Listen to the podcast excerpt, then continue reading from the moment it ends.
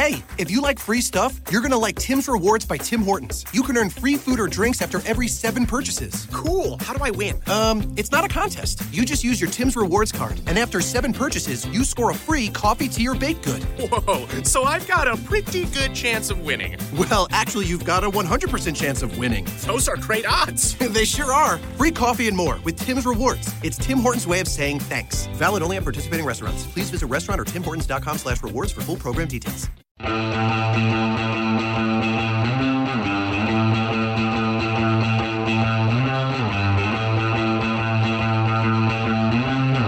Ciao a tutti e benvenuti a questo nuovo programma che credo che si chiamerà Tecnopills ed è una sorta di programma particolare perché diciamo che è una sorta di riempitivo. Quando non sappiamo cosa raccontarvi vi raccontiamo qualcosa e vi raccontiamo qualcosa in maniera più o meno strutturata e oggi, oggi iniziamo con una parte molto semplice.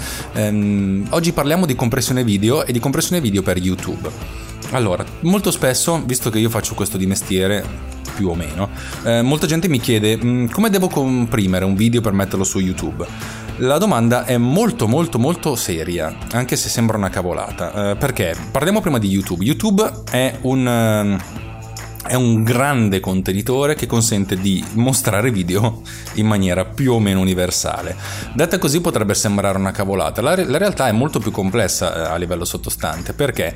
Eh, semplicemente perché YouTube si occupa di prendere un video e di realizzarne internamente tante copie in maniera in- a livelli qualitativi molto diversi, in modo tale per cui questo video viene ottimizzato per la fruizione su tutti i device. Nel senso, se avete una televisione attaccata al al computer e di conseguenza potete visualizzarlo a massima risoluzione, YouTube se la banda lo disponi- è disponibile, vi dà il video alla massima qualità.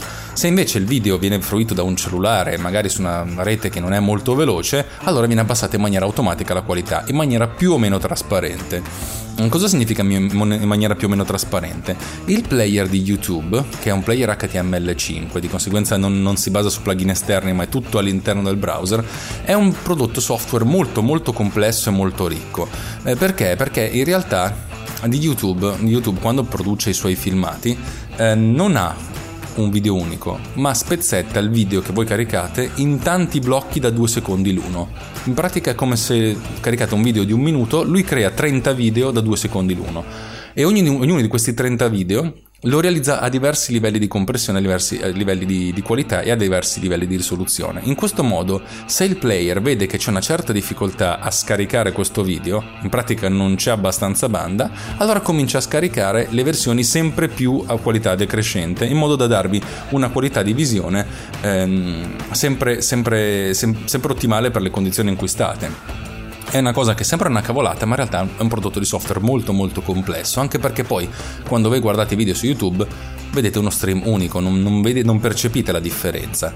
Eh, sistemi di questo tipo sono in uso da, da tantissimo tempo a tantissimi livelli, pensate per esempio a Netflix che da quanto ho capito credo che abbia tipo una, una, settantina di versioni diverse di ogni film o di ogni contenuto televisivo che ha, in modo da darvi sempre e costantemente il contenuto ottimale per le vostre esigenze di visione. Ovviamente YouTube non ne ha così tanti, però ne ha alcuni.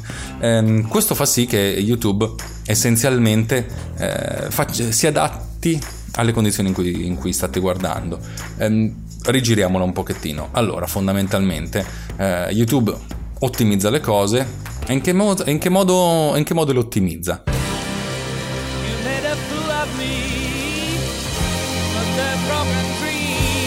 Got to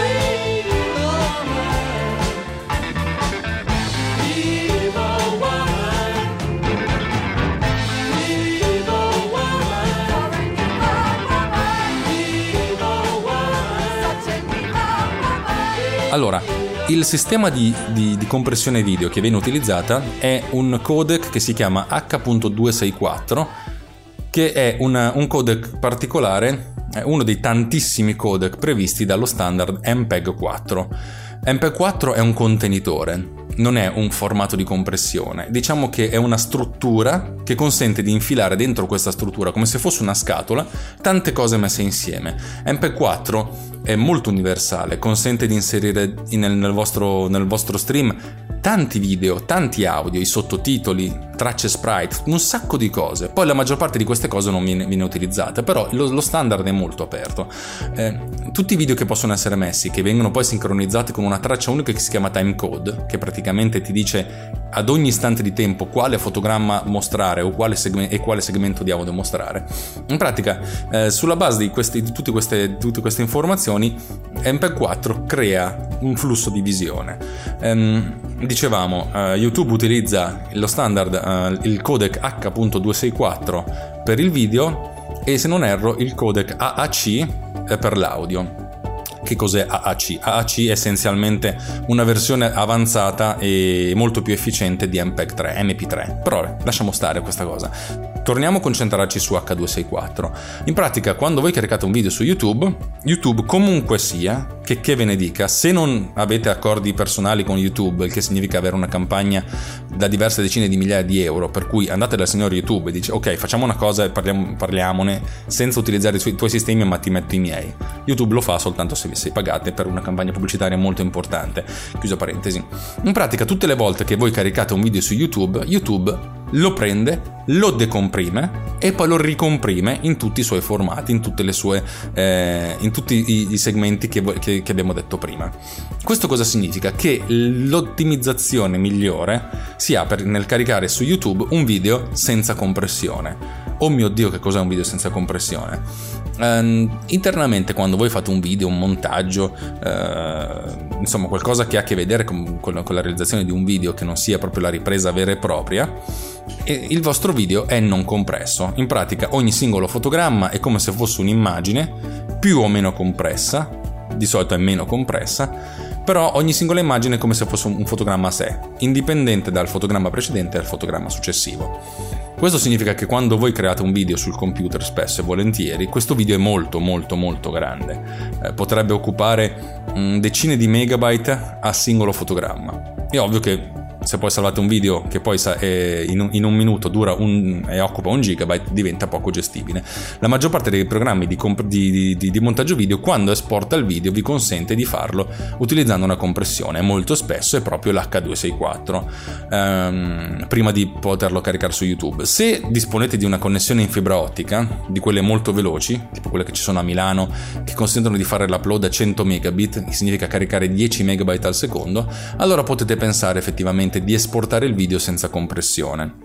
Questo come si fa? Mm, se si, utilizzano, si utilizza come base QuickTime, il codec che tutti preferiscono, il codec più utilizzato al mondo dai professionisti, si chiama ProRes. ProRes è un, è un codec compresso, ma molto poco, talmente poco che è indistinguibile veramente dal, dal video originale. E per cui un, fil- un, minuto di filmato in alta definizione occupa più o meno un gigabyte. Più o meno, ragazzi, cioè a seconda del numero di fotogrammi al secondo e a seconda della risoluzione, eccetera, eccetera. Però è del contenuto. Però mettiamola così. Ovvio che se esportate un video di 10 minuti, sono 10 GB, caricare 10 GB con una connessione che non sia eh, iper cioè in fibra ottica, ma fibra vera, quella che ti arriva proprio fin sotto il computer, diventa un po' complicato.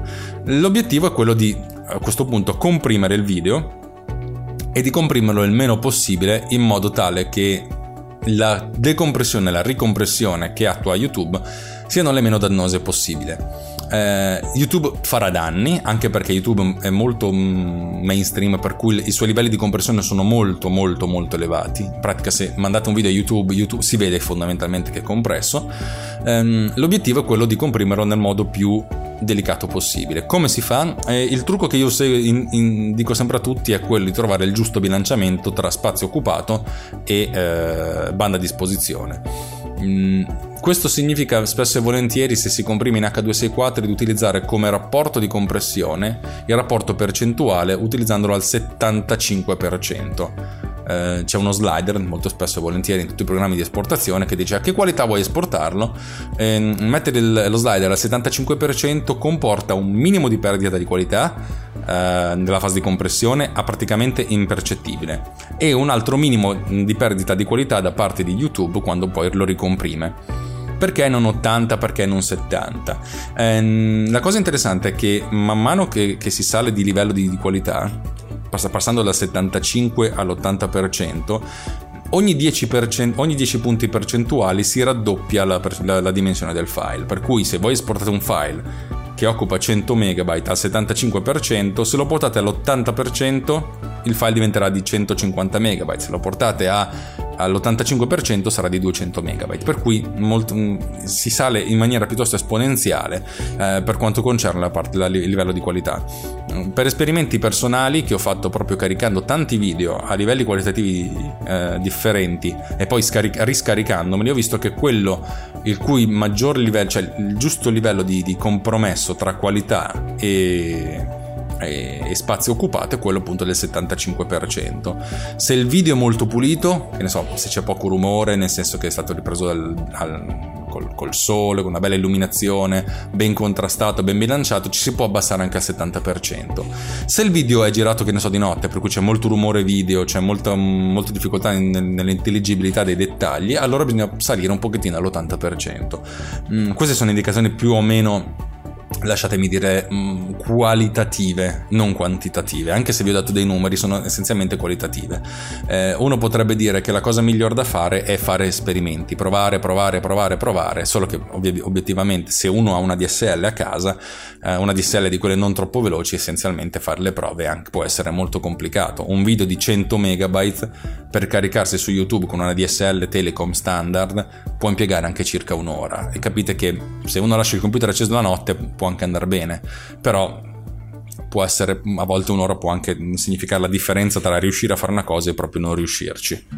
Tell me that you turn down the man who asks for your hand cause you're waiting for me. And I know you're gonna be away a while, but I've got no plans at all to leave. Would you take away my hopes and dreams and just stay with me? Ooh, all my senses come to life while I'm stumbling home as drunk as I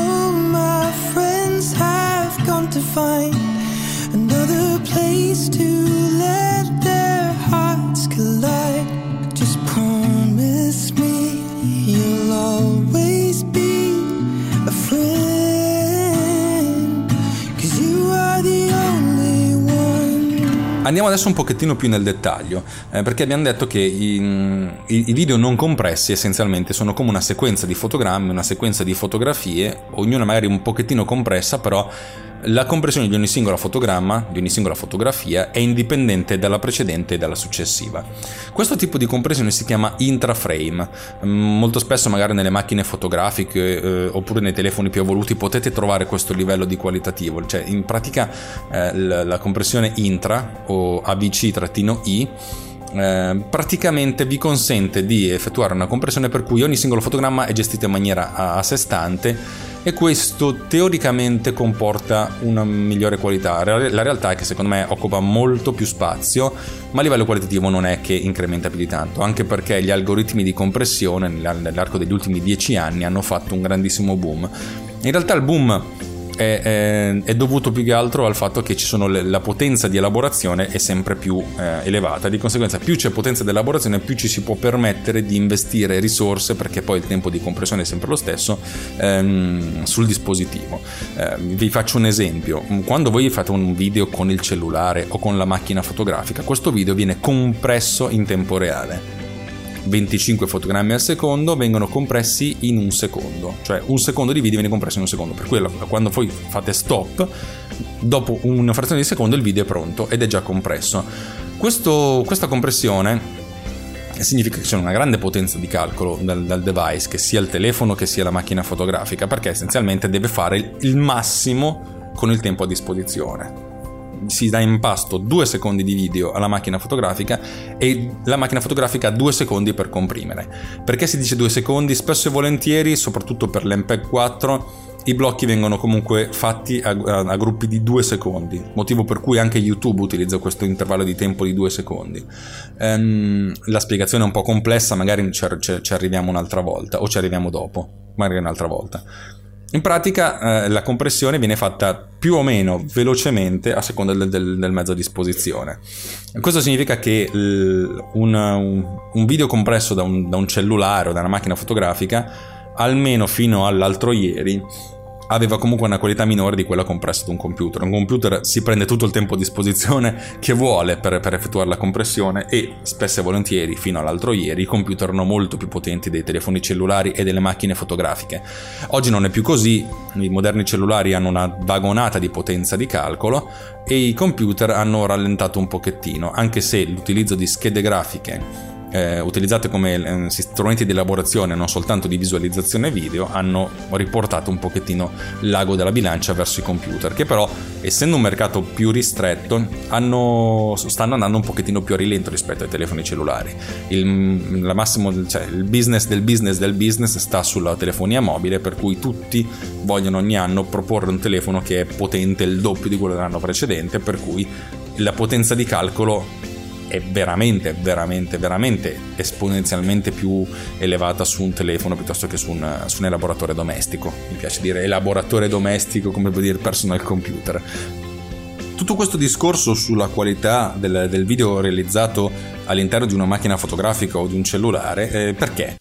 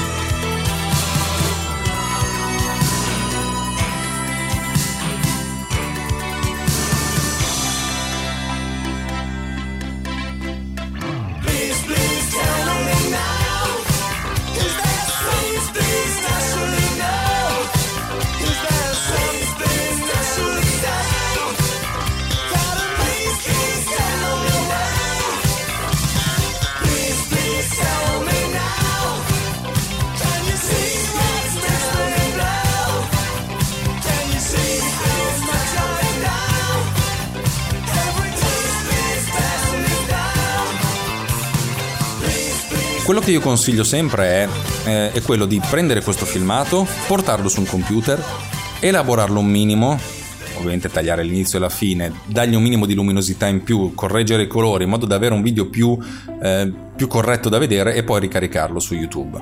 Eh, questo ovviamente ha un limite, il limite spesso e volentieri è quello del voglio far vedere immediatamente che ci sono, che ho fatto una cosa, per cui faccio il video e poi subito lo carico su YouTube. Questo però comporta il fatto che il caricamento su YouTube viene fatto dal telefono e con tutti i limiti del caso, il telefono comunque nel caricare su YouTube effettua una, una, una, un'ulteriore compressione del video che è già compresso uh, di partenza in modo tale che... Mh, come si dice, cerca di ottimizzare per non farvi spendere un sacco di soldi in bolletta o, o non perdere troppo tempo nel tempo di, di, di connessione e di, di trasferimento. Il consiglio è proprio questo, proprio perché poi questo video che verrà compresso una terza volta da YouTube, cioè telefono registra il filmato comprimendolo perché non, se no non ci starebbe sulla scheda. Poi lo ricarica su YouTube ricomprimendolo un'altra volta a qualità molto più bassa e YouTube lo comprime un'altra volta ancora. Questo fa sì che essenzialmente la qualità video finale eh, viene degradata moltissimo Ovviamente qui il bilanciamento è sempre del fatto, cioè è immediato, cioè se io lo carico subito ha un valore più elevato rispetto che alla qualità eh, del filmato.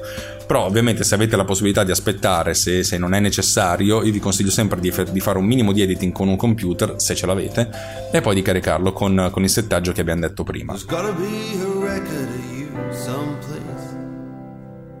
Gotta be on somebody's books.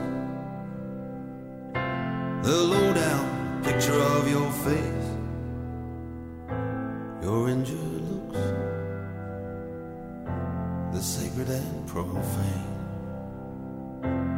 pleasure and the pain. Somewhere your fingerprints remain concrete,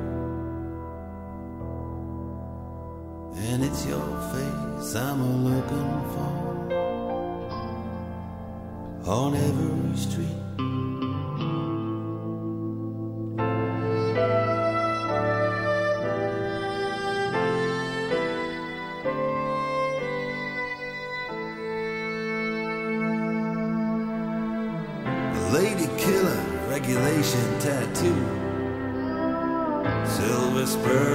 On. What can I tell you as I'm standing next to you? She threw herself under my wheels. It's a dangerous road and a hazardous load. And the fireworks over liberty explode in the heat. And it's your face I'm on every street.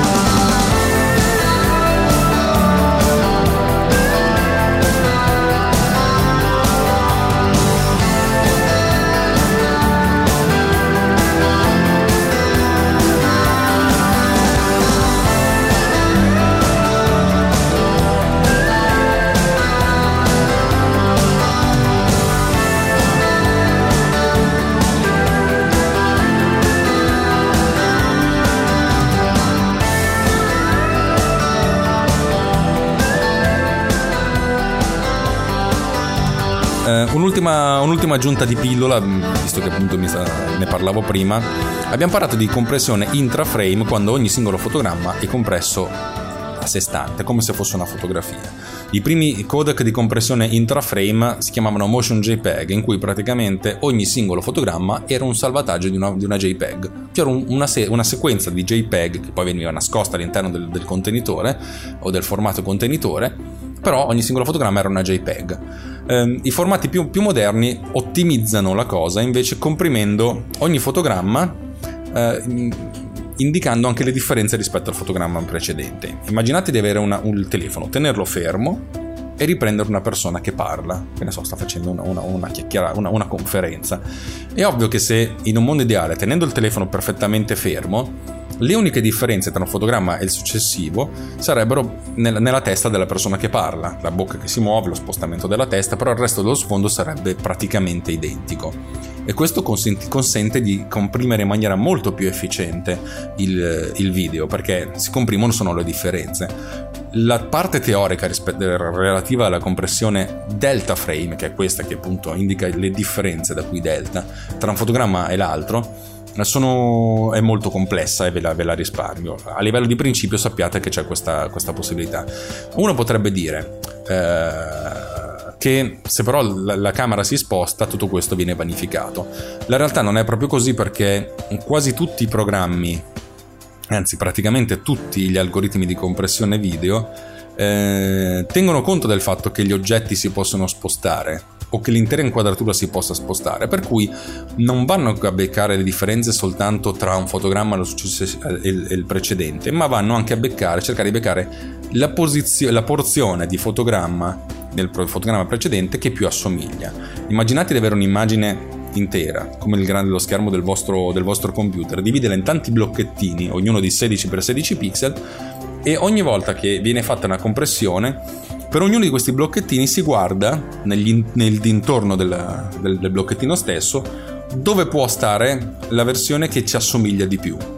Il che, il che significa che se tutto il telefono si sposta di mezzo centimetro a destra e di conseguenza l'inquadratura si sposta di 50 pixel a sinistra, per ogni blocchettino dell'immagine si va a cercare il, pix- il- il blocchettino corrispondente. La cosa interessante è che la- la- ci può essere una, una direzione comune, che appunto se si fa una panoramica per cui tutta l'inquadratura si sposta. Questa si chiama Global Motion Compensation, che però tra l'altro non si usa quasi più perché la cosa più efficiente è andare a beccare ogni singolo quadratino quan- come si sposta.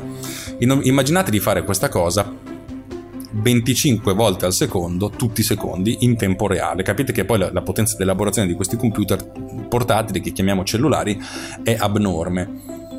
La cosa interessante di questo tipo di algoritmi è che sono algoritmi che hanno una possibilità di essere ottimi. Cioè, in pratica, se voi prendete un fotogramma e un fotogramma, il fotogramma precedente di un qualsiasi video e poi gli date in pasto un algoritmo dicendogli non hai limiti di tempo, lui per ogni blocchettino controllerà tutta l'immagine e, e rifarà questa, questa- questa cosa con tutti i blocchettini. Blocchettini che sono centinaia e le combinazioni sono milioni, miliardi, perché ognuno, ognuno di questi blocchettini si può spostare per tutta la posizione dello schermo. Ehm, se, un- se il computer avesse tempo di farlo, eh, riuscirebbe ad ottenere il risultato ottimale.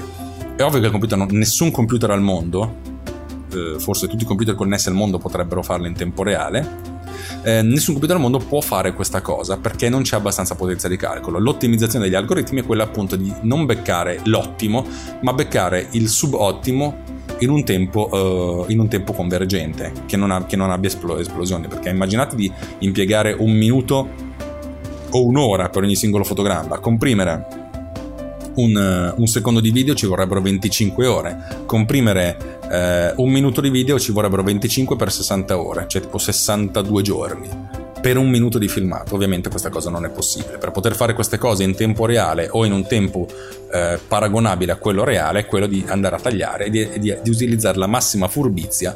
La massima furbizia significa accontentarsi di un risultato subottimo magari non ci si sposta di, di- di tutto, tut- in tutto lo schermo, ma si beccano gli intorni di, di 100 pixel a destra e a sinistra, in realtà il, limite è molto più basso, e soprattutto quando diversi blocchettini si spostano tutti nella stessa direzione, si va, ok, secondo me si spostano un po' tutti, per cui si dà una sorta di eh, capire da dove, dove si spostano e come si spostano. Eh, l'altra, l'altra grande verità è che se noi facciamo una- un- un'inquadratura fissa, non c'è movimento, c'è soltanto una persona che si sposta, il rumore dovuto al fatto che i, i sensori sono elettronici e sono colpiti da fotoni fa sì che ogni singolo fotogramma sarà sempre diverso da quello precedente e da quello successivo. E gli algoritmi sono ottimizzati non tanto per andare a beccare i fotogrammi o i particolari identici, ma particolari che si assomigliano molto. Eh, considerando il fatto che il rumore presente sarà sempre presente, una componente fondamentale del segnale, e sapendo che c'è questa componente fondamentale del segnale, andare ad ottimizzare pro- le, le proprie capacità algoritmiche proprio per far sì che queste differenze tra un fotogramma e il successivo dovute al rumore video o dovute appunto allo spostamento siano, conf- siano ehm, compensate con una sorta di arrotondamento successivo. Il fatto di avere questi arrotondamenti successivi, cioè ogni volta si, si- c'è una sorta di piccola differenza che si somma, che si somma, che si somma, fa sì che dopo un certo numero di fotogrammi comunque si deve fare una- un, fermarsi e non beccarsi il fotogramma precedente o successivo, ma dire no, ricominciamo da zero. Questo fotogramma in cui ci si ferma si chiama fotogramma intra, sempre fotogramma I. eh, ed è tendenzialmente su- nel- nel- nei formati MPEG 4, H264, messo ogni 60 fotogrammi, ogni 50 fotogrammi, essenzialmente ogni 2 secondi. Il che è una cosa molto importante perché abbiamo questi due secondi di filmato che sono poi quelli che vengono utilizzati da YouTube, che sono una sorta di blocco, eh, di blocco unico. C'è il fotogramma iniziale, l'interframe I, e ci sono tutti gli altri fotogrammi delta.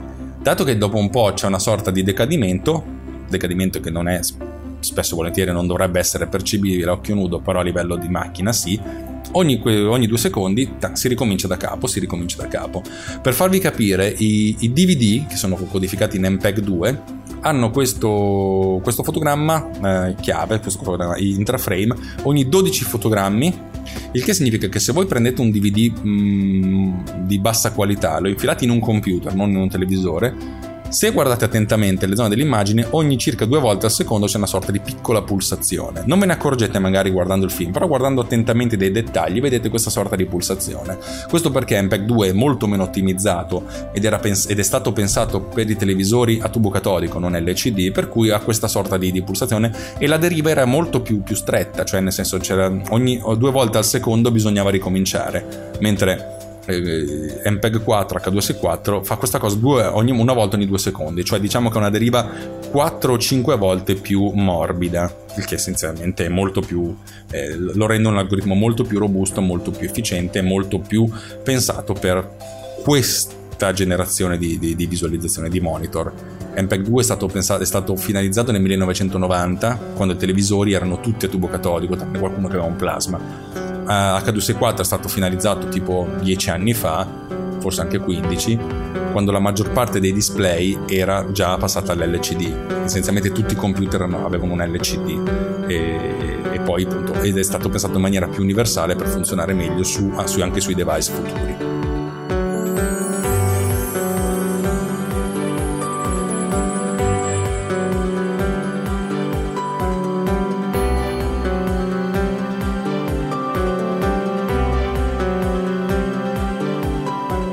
Bene, direi che per questa volta ho terminato, rimango sempre a disposizione per raccontarvi un paio di cose tecniche o tecnologiche, sempre che le sappia, per cui fate sapere ai nostri amici della redazione di Runtime Radio, runtimeradio.it, eh, di cosa volete che parliamo e noi bellamente ne parleremo.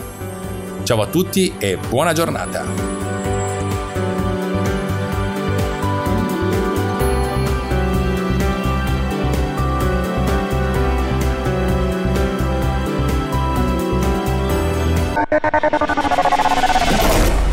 Su Runtime Radio.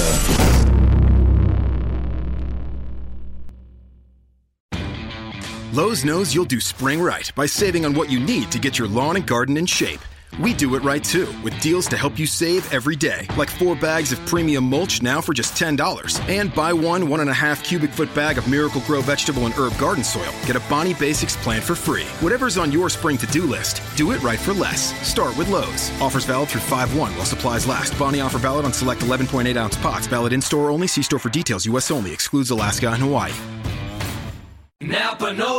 You don't have to know fancy terms like ceramic, metallic, and calipers to know that this sound isn't a good thing. And now at most Napa Auto Parts stores and Napa Auto Care centers, you'll get a $75 prepaid Visa card when you spend 250 bucks on brakes. Do it yourself or have it done for you and save 75 bucks.